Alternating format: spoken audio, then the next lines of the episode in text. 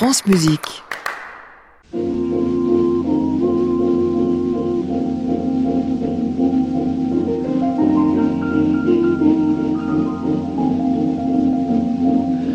le jour, toute la nuit. Rien que toi, toujours, toujours, j'en suis ébloui. Que tu sois au loin,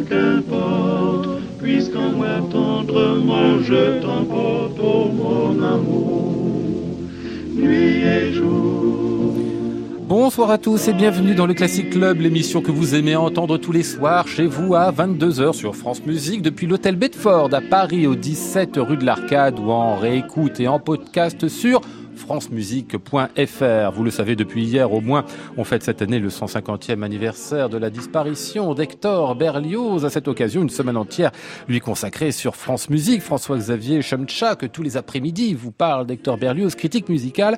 Et nous, toute cette semaine, ben, nous avons choisi euh, cinq visages d'Hector avec des musiciens, écrivains, musicologues, amoureux d'Hector Berlioz. Ce sera le cas ce soir avec Christian Vasselin qui a choisi un thème, mon Dieu, inattendu, mais vous allez voir y a bien des choses à nous raconter sur le bonhomme. L'enfant sauvage. Nous sommes ensemble jusqu'à 23h. Bienvenue à tous dans le Classic Club.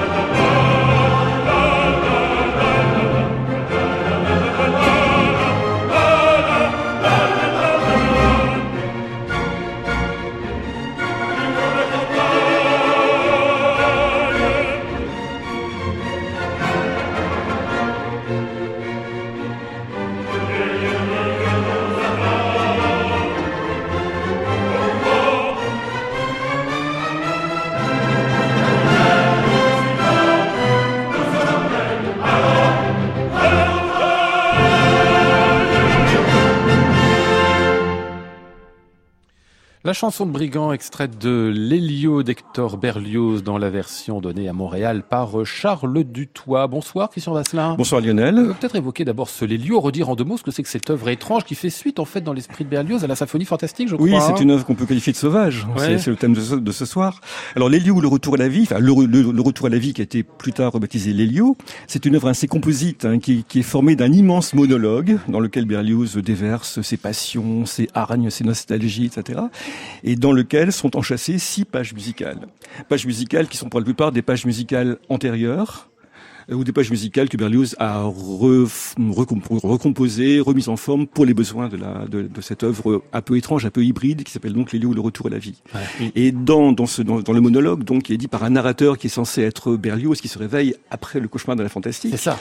Donc dans ce grand monologue dans lequel donc, donc il y a toutes les passions, toutes les nostalgies de, du compositeur Berlioz, il y a différents thèmes qui sont évoqués, de manière évidemment poétique, hein, de manière poétique et littéraire, euh, l'amour impossible, euh, la fuite, euh, la passion pour la musique, mais il y a aussi la rage. Mmh. La rage éprouvée devant ce que Berlioz appelle les profanateurs, qui osent ah porter la main sur les ouvrages originaux.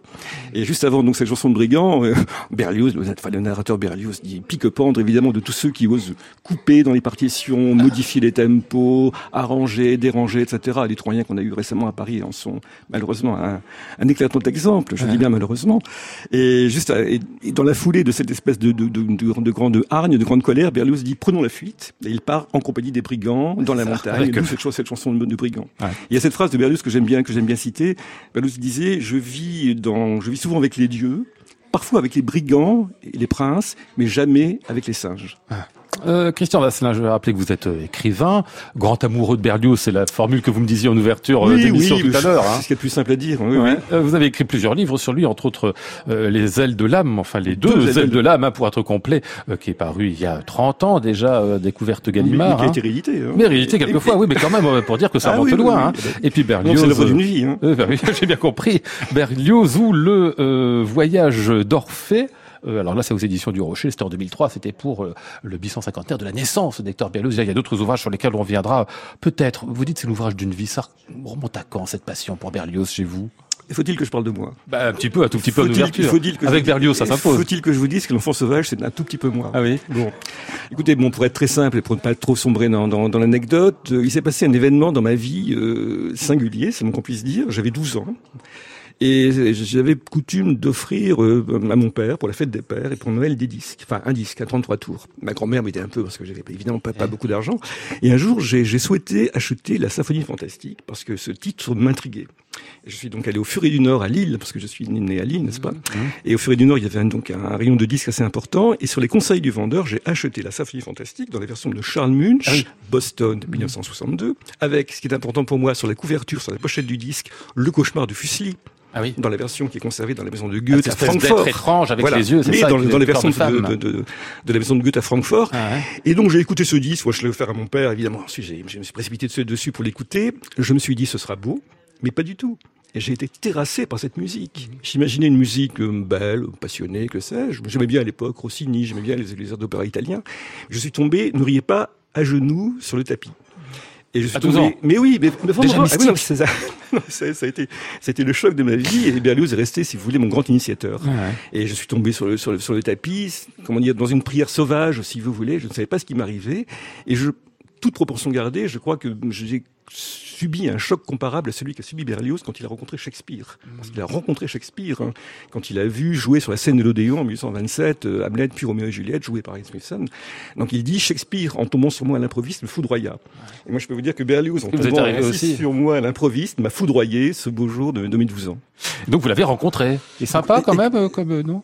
Écoutez, c'est la rencontre d'une vie encore une fois. Et puis voilà, donc le, notre compagnonnage dure depuis maintenant quelques quelques quelques années. L'enfant sauvage, c'est donc le thème que vous avez choisi ce soir, Christian Malin. Enfin, je risquais pas de vous le proposer parce que comme vous me l'avez dit, je me dis, mais ça c'est très bien, mais qu'est-ce que c'est étrange? En, deux mots, parce qu'évidemment on va décliner. C'est dire qu'il y a au moins ces deux versants qui sont complémentaires chez Berlioz. Oui, hein. alors l'enfant sauvage, euh, ce n'est pas bien sûr l'enfant qui n'a pas de langage. Hein, c'est l'enfant, euh, oui, c'est l'enfant rebelle, l'enfant farouche. Mais c'est aussi l'enfant sauvage qui est devenu un artiste qui a évidemment euh, grandi et qui est resté jusqu'à la fin de sa vie un enfant sauvage, justement, et qui a toujours mis à contribution cette espèce de, de, de fond de sauvagerie, ce besoin, ce besoin de solitude passionnée pour écrire les œuvres les plus belles qui soient, mais aussi pour faire une carrière douloureuse et difficile, parce que être un enfant sauvage quand on est un grand artiste, c'est aussi se, ne, ne, pas vouloir se compromettre dans la vie réelle, dans la vie sociale. Et a, subi, a, comment dire, a souffert de cette contradiction en lui entre vouloir être un grand artiste reconnu et ne pas vouloir se compromettre. On va reparler de tout ça avec vous, décliner jusqu'à 23h ce thème de l'enfant sauvage chez Berlioz, et écouter quelques extraits que vous avez, vous aussi, euh, choisi, euh, Christian Vasselin. Ici, bah, tiens, la symphonie fantastique, justement, version Munch 1962, celle que vous évoquiez euh, juste à l'instant, hein, elle tombe presque bien. Vous avez choisi un moment très particulier, c'est la fin du mouvement, on va dire la pastorale la de Beethoven, revue la par... fin de la scène au chant. La scène au chant, voilà, c'est ça.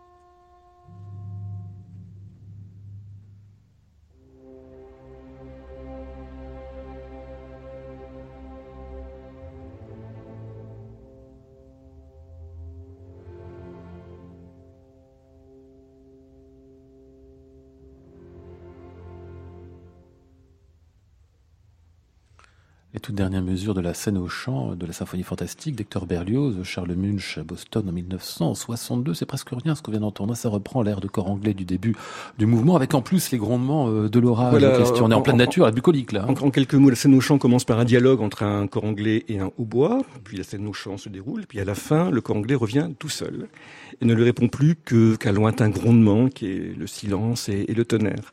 Et je trouve que c'est l'expression de la solitude euh, la plus poignante qui existe dans l'histoire de la musique, pour parler simplement. Et je trouve que ce qui est très très beau en particulier, c'est les deux dernières notes qui sont vraiment poignantes. Les deux dernières notes du corps anglais qui sont précédées par un silence et qui sont d'une résignation, d'une douleur, d'une nostalgie vraiment à toute épreuve. J'en ai encore la chair de foule quand, quand je l'écoute, quand je l'écoute aujourd'hui. Et alors cette musique n'est pas sauvage a priori, mais la sauvagerie ce n'est pas uniquement le bruit, le fracas ou que sais-je. hein. Je trouve qu'il y a malgré tout une communauté d'esprit entre ce qu'on a entendu précédemment, la chanson de brigand, et cette scène au chant. Dans les deux cas, il s'agit d'un personnage qui fuit, qui fuit dans la nature. Dans la, dans, dans, dans la chanson de Brigand, Berlioz, euh, révolté par ce qui se passe dans les villes, part avec les brigands pour goûter la vraie vie, la sauvagerie, les, montagnes, les fleuves, etc., les rivières, les torrents. Et là, c'est un, c'est un une espèce d'amoureux adolescent qui choisit l'isolement, enfin qui choisit la nature, parce qu'il vit une passion amoureuse absolument, absolument insupportable, insupportable à vivre, et qui appelle sa bien-aimée, laquelle ne vient pas et ne répond pas. Et la fuite dans la nature, c'est, je crois, aussi l'un des grands thèmes de la, de la, de la vie et de l'œuvre de Berlioz.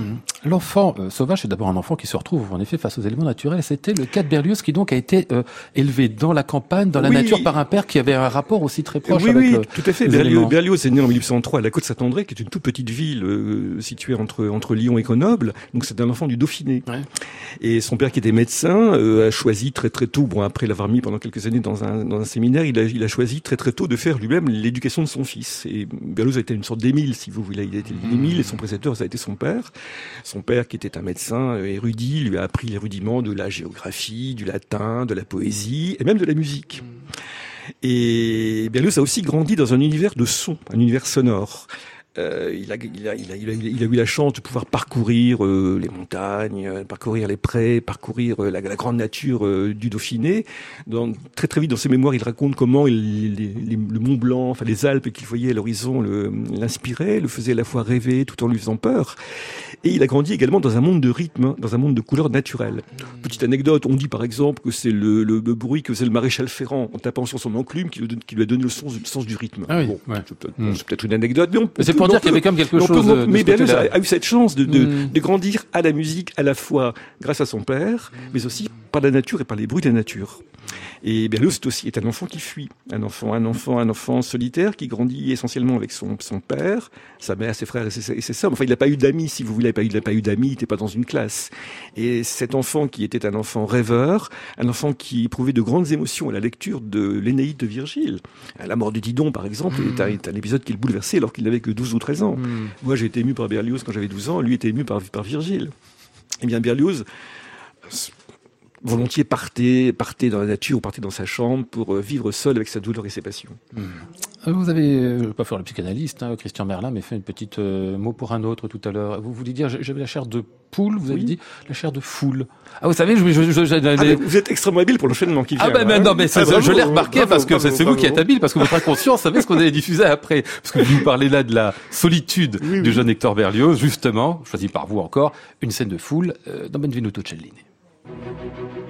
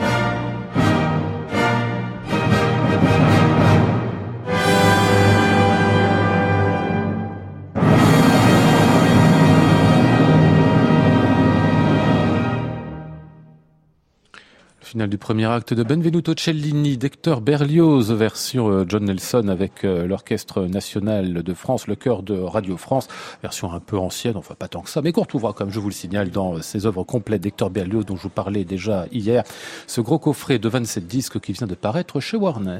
Classic Club, Lionel Esparza, France Musique.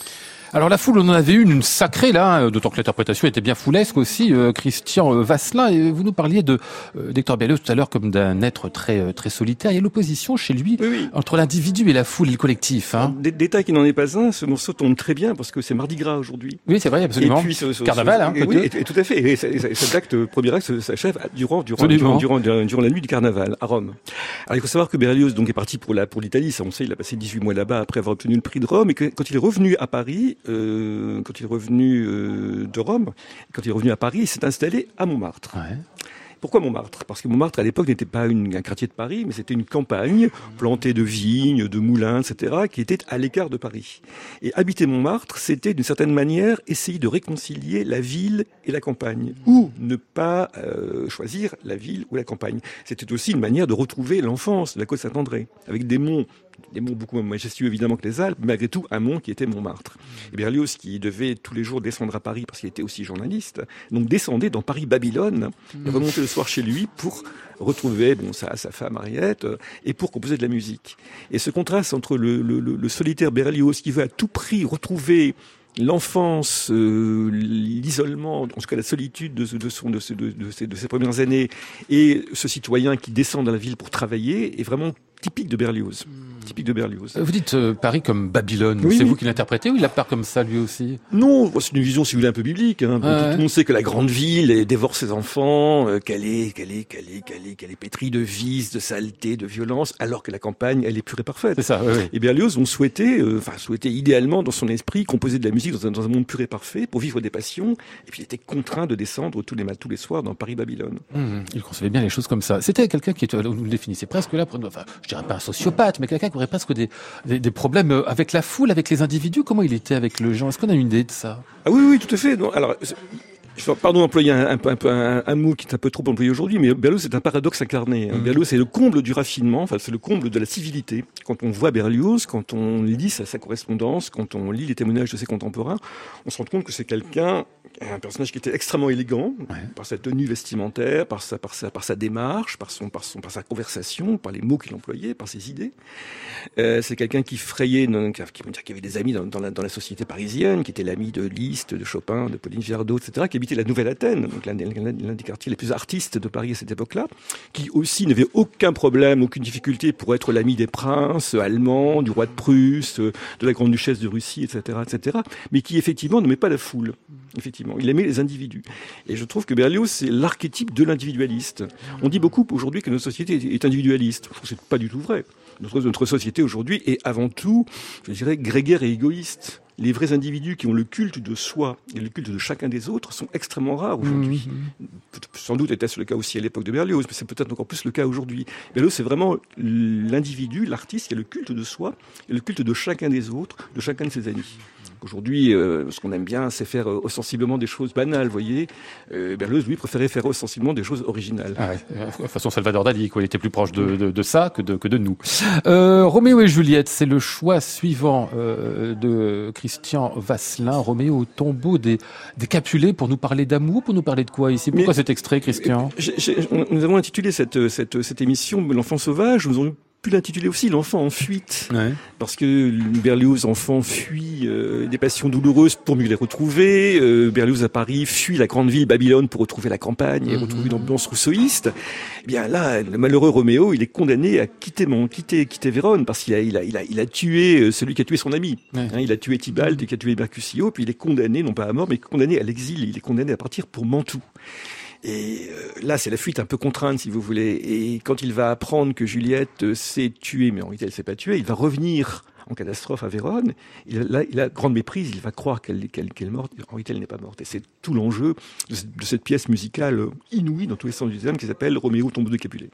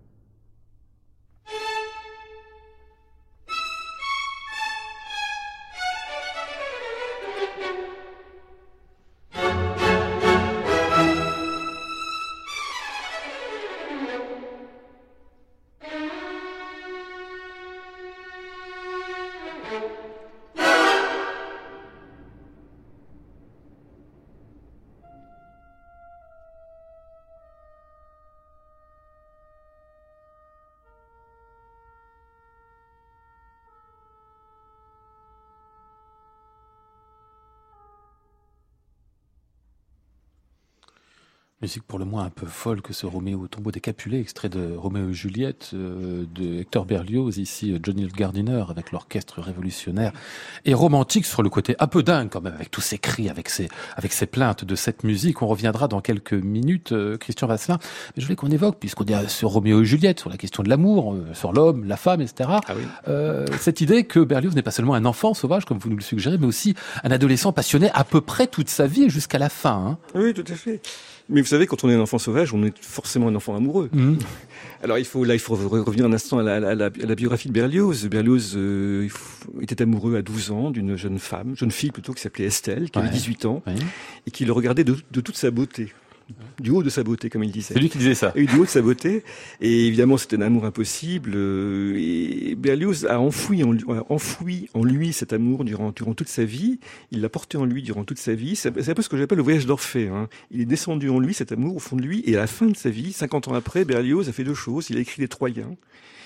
En s'inspirant du poème de Virgile Énéide qu'il Qu'il portait por- en lui. qu'il portait depuis toute sa vie, c'est ça. Et il est retourné à Estelle. Il Ah a bon vécu un retour à Estelle. Ah oui, Ah oui, ouais. une fois qu'il a, qu'il a perdu sa première femme, puis sa seconde femme, Berlioz est allé, est allé retrouver Estelle. Et puis il lui a dit, voilà, je, je vous aime. Ah bon Il lui a dit, 50 ans après, son- comme ça. songez 49 ans. Songez, songez que je vous aime depuis 49 ans, malgré tous les orages qui ont ravagé ma vie. Et évidemment, Estelle, euh, qui n'était pas finalement très très vieille, parce que Ah, Berlioz, quand il revient à Estelle, il a 60 ans. Vous voyez, c'est pas, c'est pas très très vieux, même si les gens étaient peut-être plus vieux à l'époque aujourd'hui.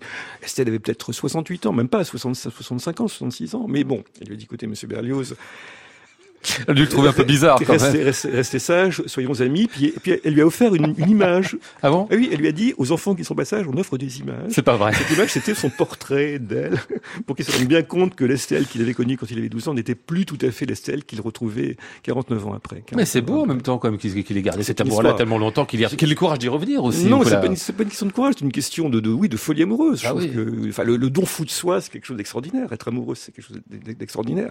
Et Berlioz a constamment été amoureux. Je pense qu'il avait, il avait- il le disait, il avait, il avait besoin d'affection immense. Besoin d'affection immense. Et d'ailleurs, euh, après, après être retourné à Estelle, je- enfin, le retour à Estelle, ça pourrait être le titre d'un roman, le retour à Hmm. Estelle. Et vous avez fait d'ailleurs un, un opéra vous, sur ce sujet-là, je crois. hein Oui, Sur alors Estelle. bon, oui, oui, alors j'ai, j'ai, j'ai, j'ai, j'ai commis le livret d'un opéra qui s'appelle Les Orages désirés. Ouais. Autre euh, sujet romantique, puisque Les Orages désirés, c'est bien sûr la phrase dans- prise dans René de, Ch- de Chateaubriand, dont la musique a été écrite par, euh, par Gérard Condé. Et cet opéra raconte les amours impossibles, évidemment, entre Hector et Estelle.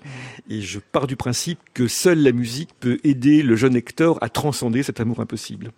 Et donc, euh, après, après les moqueries que subit Berlioz euh, dans, dans, comment dire, de la part d'un peu d'Estelle, un peu de sa mère, mais pas tellement de son père, Berlioz comprend, soutenu par son professeur de musique, qu'à la fin, il doit partir pour Paris afin de devenir un compositeur. Donc ça, c'est l'enjeu de l'opéra Les Orages désirés.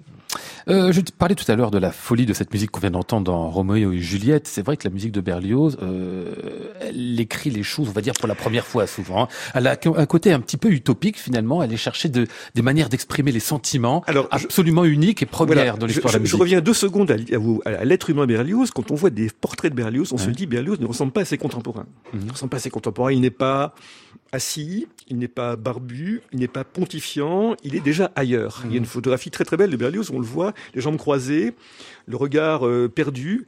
Et puis un journal, à la, un journal à la main. Il a envie d'être ailleurs, c'est évident. Il n'est pas bien là, il a envie d'être ailleurs. Et Berlioz est constamment ailleurs. Et sa musique, j'ai envie de dire, évidemment, lui ressemble. Mhm. Ça, veut dire, ça veut dire que sa musique ne ressemble à aucune autre. Et, euh, Et elle veut être ailleurs aussi. oui, enfin, c'est-à-dire qu'elle veut. Enfin, Berlioz est, est ailleurs spontanément. C'est comme ça. C'est c'est c'est la, la- la- la nature de Berlioz, le destin de Berlioz fait qu'il est toujours ailleurs. Berlioz n'est jamais là où on croit qu'il est. Berlioz n'est jamais là, on croit, là on croit le retrouver, là on croit le cerner, là on croit. euh, Là, on l'attend. oui, exactement. D'où des œuvres qui ne ressemblent à aucune autre. Enfin, non. D'où d'abord une œuvre qui ne ressemble à aucune autre. D'où également des œuvres qui sont toutes différentes. Mhm. Là, on, on- on- on a entendu un extrait de Roméo au tombeau, au tombeau, au tombeau de Capulet. C'est l'extrait d'une symphonie dramatique. La symphonie dramatique, opus 17, Roméo et Juliette. Et cette symphonie, c'est la quatrième, pardon, la troisième symphonie de Berlioz. Mais Berlioz, qui a écrit quatre symphonies, n'a pas du tout souhaité numéroter ses symphonies. Il n'a pas écrit symphonie numéro 1, numéro 2, numéro 3, C'est-à-dire, elles numéro sont dans 4. des formes complètement différentes à chaque Exactement, fois. exactement. Et chaque œuvre de Berlioz est particulière et unique. Chaque œuvre crée sa propre forme Mm. et chaque œuvre est un prototype. J'ai- j'aime bien insister sur ce, le côté prototype de chaque œuvre de Berlioz. L'œuvre de Berlioz n'est pas immense en quantité, si vous voulez. Bon, Mm. elle est vaste, elle est variée. Elle tient en 27 disques hein, dans l'intégrale. Et, en- et encore, ils en ont rajouté pour certains, je crois qu'il y en a moins que ça. Attention, c'est une quasi-intégrale. Bon. attention, il, man- il manque quelques pages. Enfin bon, on va dire que l'œuvre de Berlioz n'est pas immense en quantité Ouais. si on la compare à celle de Mozart, à celle de Telemann, euh, même à celle de, à celle de Haydn, si vous voulez. Mais chaque œuvre est différente, chaque œuvre est particulière, et chaque œuvre crée sa propre forme. Et je trouve qu'il est singulier qu'un compositeur comme Berlioz ait souhaité ne jamais se répéter, et souhaité donner un titre poétique à chacune de ses partitions, et, et souhaiter donc à chaque fois s'enfuir ailleurs. C'est un peu comme la bleue de Novalis, si vous voulez. On croit la saisir et hop, elle disparaît pour réapparaître, ré- réapparaître ailleurs. L'enfant sauvage, avez-vous dit, euh, euh, Christian Vasselin, bah, la sauvagerie, euh, même la frénésie, on peut la retrouver parfois et dans des pages fort peu attendues. Un requiem sauvage, oui, pourquoi pas.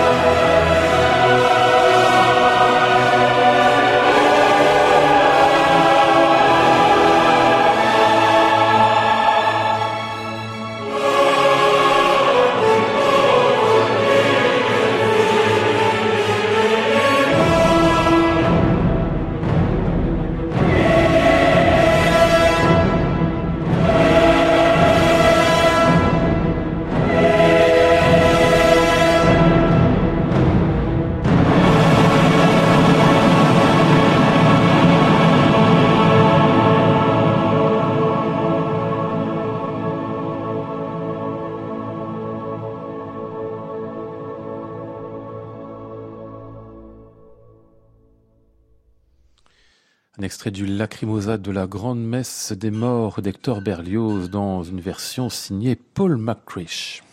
Classic Club, Lionel Esparza, France Musique que je ne connaissais pas, j'en avais d'autres à mon actif, de, de, cette grande messe des morts, d'Hector Berlioz, euh, souvent des versions assez placides, souffreteuses, voire même un peu pontifiantes.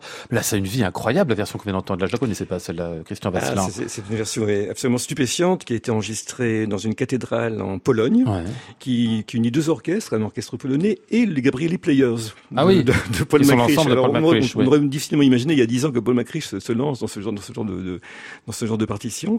Et c'est la, à ma connaissance, la seule, la seule version discographique qui existe sur instrument historique. Et c'est aussi la seule qui va se chanter les chœurs j'ai envie de dire, à la française. C'est-à-dire qu'on n'entend pas tuba mirum, mais tuba mirum. Ah oui. On n'entend pas quid mmh. sum misère, mais quid sum misère. On n'entend pas sanctus, mais, mais, mais sanctus, voyez. Prononciation française du latin. Eh, tout à fait. Donc il y a, il y a tout, évidemment toute une, toute une recherche philologique, musicale, musicologique, qui a abouti à ce résultat qui, bon, là on entend un petit extrait, mais l'œuvre est du, enfin l'interprétation est du début à la fin vraiment poignante et vraiment, vraiment, vraiment saisissante. Ce qui est très très beau dans ce, dans, dans ce passage en particulier, c'est le, le, le, crescendo. Alors Berlioz écrit dans sa partie à certains moments de plus en plus fort. Et là, bon, ceux qui ont bien, bien écouté auront, entendu qu'effectivement les, les, les, trombones interviennent de plus en plus fort. Et autre détail qui n'en est pas un, c'est aussi la danse des morts qu'il y a à la fin, cette espèce de, de, de, de grondement de, la, de, la, caisse roulante qui fait pom, pom, pom, pom, avec une alternance de, de fortissimo et de mezzo forte qui crée un effet, je dirais, vraiment, vraiment saisissant de danse des morts, encore une fois. Alors, et la musique n'étant plus que déroute et désespoir. Mmh. Euh, j'en profite, puisqu'on est ici avec Paul McCrash, pour dire que les baroqueux, entre guillemets, ont bien réussi à la musique de Berlioz. Bien sûr, on pense à, à Gardiner qui a fait, qui a fait des merveilles là-dedans, mais c'est comme si nous avions redécouvert finalement, et jamais en France, ça, ça s'est fait, hein, toujours par des, par des euh, chefs d'orchestre anglais essentiellement, comme si nous avions redécouvert une autre manière de, de jouer, d'entendre Berlioz. Le, le pionnier n'a pas été Gardiner, c'était Roger Norrington. Roger Norrington qui a, qui, a, qui a, enregistré la première symphonie fantastique sur instrument historique hein, avec le London Classical Players. Ensuite, Gardiner évidemment a pris, a pris, a pris, a pris, a pris la relève. Il a fait, il a fait beaucoup, beaucoup de concerts Berlioz dans, avec son orchestre révolutionnaire romantique. Mark Minkowski aussi s'est mis, mis à la musique de Berlioz, Paul Macriche, comme on voit, bon là, c'est un, coup isolé si vous voulez, mais c'est particulièrement réussi. Mais ça n'empêche pas des chefs d'orchestre, dirigeants des orchestres conventionnels d'être également très très convaincants. Mmh. Charles Dutoit, Ilia Winbal, bien sûr Colin Davis, euh, sont des chefs qui ont, qui ont fait des merveilles dans Berlioz. Mmh. Eh bien, ce qui est intéressant chez Berlioz, c'est que Berlioz, encore une fois, enfant sauvage, enfant tiraillé, artiste sauvage, artiste, artiste tiraillé, vit à une époque de mutation de la facture instrumentale. Et Berlioz, donc, qui est attentif à tous les aspects de la musique, la composition, l'acoustique, les salles, euh, la disposition des orchestres, l'adéquation entre les forces musicales et les lieux, la facture instrumentale donc, Berlioz vit à une époque où la facture instrumentale évolue beaucoup. Par mmh. exemple, le Requiem a été, a été édité deux fois, de son vivant, en 1838 chez Schlesinger, et 30 ans après euh, chez euh, l'éditeur italien Ricordi. Ricordi. Ricordi. Mmh. Eh bien, il a, il, a, il, a, il a remplacé les ophicléides de la première version par des tubas.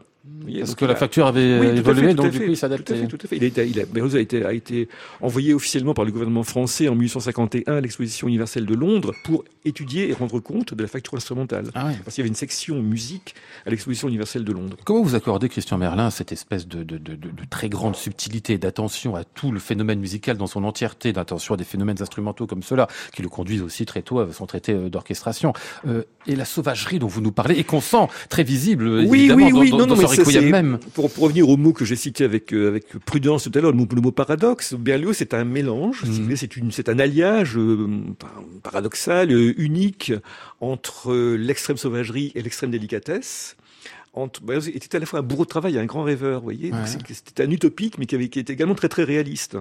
Euh, c'est inventer une partition, c'est inventer un monde nouveau à chaque fois. Donc c'est créer une utopie à chaque fois. Mmh. Mais c'est aussi se donner les moyens musicaux de faire entendre sa musique. Et si Berlioz était aussi méticuleux dans son, dans, son, dans sa, dans sa comment dire, dans, l'écriture de sa musique, s'il était aussi au fait de la de l'évolution de la facture instrumentale, c'est qu'il était conscient que la musique c'était également du son, c'était de la mmh. pensée, mais c'était aussi du son.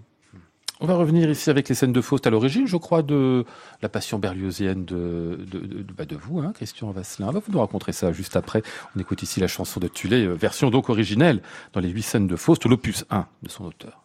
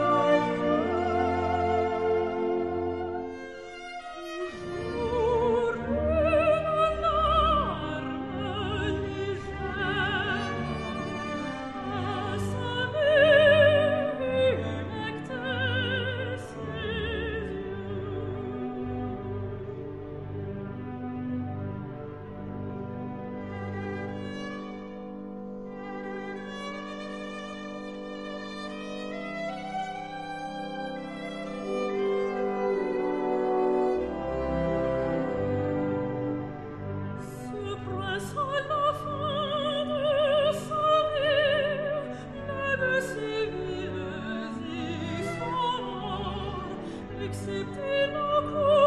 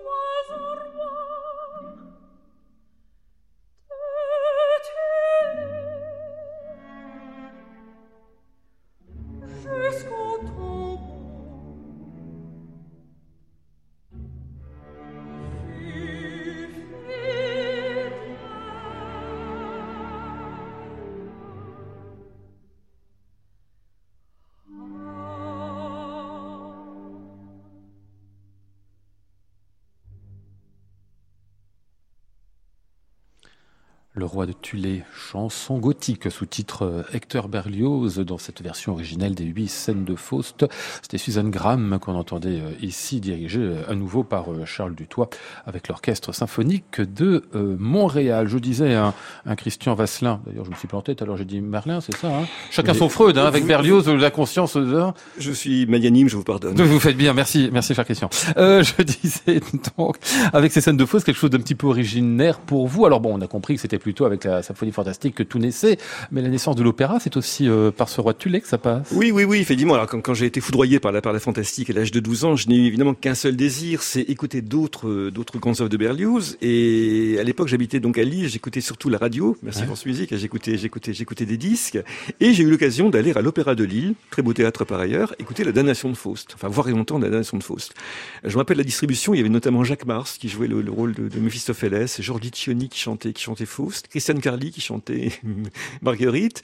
J'ai franchement, j'ai un peu oublié à quoi ressemblait le spectacle, mais il y a un morceau qui m'a qui m'a vraiment marqué ce soir-là, c'était cette balade du roi de Tulé. Alors les auditeurs auront peut-être été un peu surpris parce qu'ils ont entendu à l'instant, parce que le tempo est beaucoup plus rapide dans les huit scènes de Faust qu'il qui, l'est dans la damnation de Faust que Berlioz a, a composé une quinzaine d'années plus tard. Mais là, j'ai souhaité qu'on entende ce, cette version-là parce qu'on entend rarement les, les, les, huit scènes de Faust. Et donc, j'ai été frappé par ce, par ce morceau qui m'a toujours paru étrange. Alors, évidemment, l'étrangeté, je dirais, constitutive de la musique de Berlioz. Mais s'il fallait en un mot, en une expression, dire, enfin, exprimer mon sentiment par rapport à cette musique, je dirais que cette balade est une berceuse qui maintient en éveil. Mmh. Et je trouve ça une espèce de, mouve, de, de, de, mouvement langoureux, berçant, mais en même temps tellement troublant qu'on a envie de connaître la suite et de ne pas s'endormir. Et là encore, il y a, la berceuse remplit pas sa fonction. Du coup, exactement. Non, mais c'est tout à fait berliozien. Vous imaginez ce, ce, paradoxe qui est une, encore une fois de concilier euh, deux, enfin, deux, deux contraires par définition qui sont dans, dans l'endormissement et puis et puis la berceuse. Mmh. Je note d'ailleurs que vous avez écrit un livre. J'ai pas sur le sujet d'ailleurs. Une balade à Tulé. Christian Vasselin, c'est quoi ce livre? Alors ce livre, il, est sorti il y a pas longtemps d'ailleurs euh, chez Soleil Bleu édition, enfin il y a un an à peine. Oui, oui effectivement. Alors, une balade à c'était c'est une quête, si vous voulez, c'est une, une, dérive sentimentale, une quête sur le thème du Nord. Moi, je suis né, je suis né à Lille. Mmh. Et je me suis interrogé il y a quelques, quelques années sur le thème du Nord. Je me suis dit qu'est-ce que c'est que le Nord? Le Nord, c'est un département, c'est une région, c'est un point cardinal, c'est une dérive, c'est un c'est un, une espèce de, de, de, de, désir poétique. Ça va très loin, ça va jusqu'au pôle Nord. Et près du pôle Nord, il y a Tulé. Tulé, qui est, cette région, ce pays imaginaire, dans lequel, paraît-il, euh, Apollon allait se ressourcer cycliquement, mmh. quitter la Grèce pour aller à Tulé, puis ah. revenir ensuite en Grèce, etc. Et de fil en aiguille, je me suis interrogé donc sur ce, sur ce, ce qu'était Tulé, Tulé, ce qu'était le Nord. J'ai replongé dans mon enfance, tel Berlioz, mais très très modestement, et j'ai raconté également donc comment j'avais entendu cette balade du roi Tulé dans la nation de Faust, mmh. un beau soir du, du mois d'octobre euh, à l'Opéra de Lille. Ouais. Euh, je comprends bien, enfin si je vous comprends bien, Christian Vasselin s'intéressait à Hector Berlioz, dont vous nous parliez tout à l'heure, euh, avec tout ce que ça peut avoir d'amélioratif, comme d'un côté gothique. C'est mm. toujours revenir à soi finalement aussi, Berlioz. Il nous invite à ça d'une certaine manière, hein, à aller chercher euh, à l'intérieur de nous et à reconnaître ce qu'il y a. Oui, bah, Berlioz, c'est moi je. C'est moi je. Enfin, moi je. Je parle pas de moi. Je dis Berlioz, Berlioz disait, disait c'est moi je. Oui, oui. Encore une fois, Berlioz. Je pense que Berlioz c'est le comble de l'individu se mettant en scène, ouais. mais évidemment pour fonder une œuvre, parce que l'œuvre évidemment c'est ce qui est le plus important. C'est pas c'est pas c'est pas c'est pas l'histrionisme qui est important mmh. chez Berlioz, c'est l'œuvre. Mais l'œuvre est tellement tellement sincère, tellement habitée, tellement personnelle qu'elle ne ne peut que bouleverser des âmes sensibles. Mais encore une fois, les berliosiens sont des individus, sont des cas particuliers. Il n'y a pas de peuple berliosien. Mmh. Il y a un peuple wagnérien. Il ne peut pas y avoir de foule. Non, non, mais il y, a, il, y a, il y, a, si vous voulez, un peuple wagnérien qui se rend à la messe à Bayreuth mmh. chaque été. Moi, j'aime beaucoup Wagner. La question n'est pas là. Mais il y a un peuple wagnérien. Alors qu'il y a, je dirais, une diaspora berliosienne. Mmh. Il y a des individus éparpillés dans le monde qui se croisent parfois comme des pèlerins, si vous voulez, qui se reconnaissent, qui se disent ah oui, nous aimons Berlioz, mmh. et qui sont des individus isolés. Mmh. Une sorte de classe à part quand même. On a commencé l'émission avec la solitude du jeune enfant sauvage Hector Berlioz dans sa nature du Dauphiné. On va refermer sur la même solitude, enfin pas tout à fait la même parce que celle-là est, est, bien funèbre. Sur les lagunes, il y a même un peu de mer ici. C'est dans les nuits d'été, bien évidemment. Et vous avez souhaité, Christian, qu'on referme par ceci. Pourquoi? Pour boucler la boucle d'une certaine manière? Oui, oui, pour boucler la boucle, effectivement, parce que sur les lagunes est une très très belle mélodie qui ne finit pas. Enfin, si on a le temps d'écouter la mélodie, parce qu'à la fin on se rendra compte que la, que la coda ne finit ouais. pas. Mmh. Et c'est aussi parce que encore une fois, très très modestement, je partage avec Berlioz une tendresse pour les cimetières, notamment pour le cimetière Montmartre. C'est là qu'il est enterré Oui, ah c'est là, là que Berlioz est enterré, et c'est là surtout qu'il faut le laisser. J'en profite. Ah oui, vous êtes contre le, la panthéonisation, Il ne faut surtout pas que Berlioz aille au Panthéon. Berlioz est tout sauf un compositeur officiel. Ah Berlioz est un compositeur en fuite, un compositeur sauvage. Et Berlioz est enterré au cimetière Montmartre en compagnie de, ses amis. D'abord de ses deux femmes. Ses amis, c'est-à-dire Tout à fait. Pauline Viardot, Théophile Gautier, ah Alfred de Vigny, les ténors ah, Nourri et Duprez. Euh, Charles Fourier, on parle d'utopie, Charles Fourier est également enterré, donc à deux pas de la tombe de Berlioz, il a, il a tous ses amis. vous imaginez la nuit, la sarabande qu'il peut y avoir. Donc laissons Berlioz au cimetière Montmartre. Le sabbat Voilà, exactement. Et, évitons de lui, de lui faire supporter une cérémonie pompeuse qui n'aurait aucun sens. Alors surtout, on saccage sa musique à l'Opéra de Paris, il, faut, il, faut surtout préserver sa mémoire et le laisser en paix au cimetière Montmartre. Vous savez que demain, je recevais euh, Bruno Messina qui se bat depuis des années pour qu'on le mette au Panthéon. Hein. Bien, Bruno, vous avez tort. Eh bien, il vous répondra peut-être demain. Allez, sur les lagunes, extrait des Nuits d'été euh, d'Hector Berlioz. Donc, vous avez choisi ici la version euh, de Philippe Hervègue avec Brigitte Baileys. ici, pardon, un mot encore? Oui, une version sur instrument ancien. Ah, aussi, oui, avec oui, une chanteuse qu'on entend assez rarement. On parle souvent de Régine Crespin, très grande chanteuse, et Brigitte Baileys a quelque chose, petit quelque chose en plus, mm. dans la diction, dans l'intention poétique, dans la chaleur. Écoutons.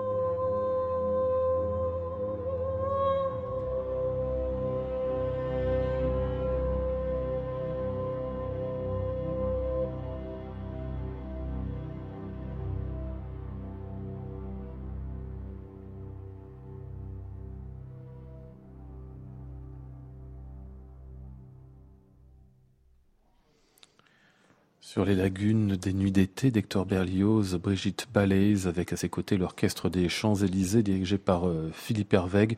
Inutile de dire que c'est beau, c'est magnifique, c'est une plus belle chose qu'il écrit, ça Berlioz une nuit d'été. C'est un miracle, hein, Christian Vasselin. C'est un miracle, c'est un miracle. On, on, peut, on peut, oui, on pourrait presque euh, dire que ce sont des, comment dire, que c'est l'écho, six échos de, de, Roméo et Juliette. Ah oui? Six échos, ben oui, six échos funèbres de, de, oui, de, de Roméo et Juliette.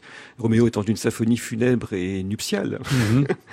Et oui, six échos. Ce qui est extraordinaire dans cette mélodie en particulier, je, je, je, je le disais avant qu'on l'écoute, c'était c'est la fin. Eh la, oui, la, musique ne, ne s'achève pas. La musique euh, sans, sans, sable, la musique s'effiloche, la musique disparaît au loin sans vraiment s'arrêter.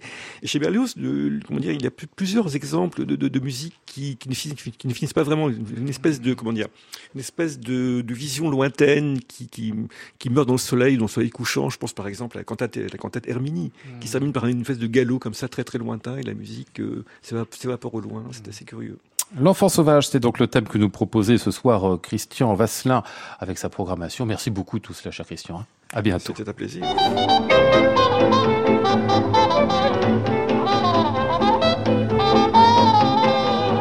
Nous étions aujourd'hui avec Flora Sternadel, Maud Nourri, Antoine Courtin, Hélène Langlois et Thomas Robin. Voici le ciel peuplé de ces moutons blancs. Voici la mer troublée, spectacle troublant. Je vous retrouve demain mercredi pour la suite de nos pérégrinations berliosiennes avec Bruno Messina. Quel mauvais goût de vouloir panthéoniser, lui, le titre de l'émission. Fantastique. J'entends la ville qui me dit bonsoir et moi sur le quai de la gare, je dis de mon mieux des mots d'adieu.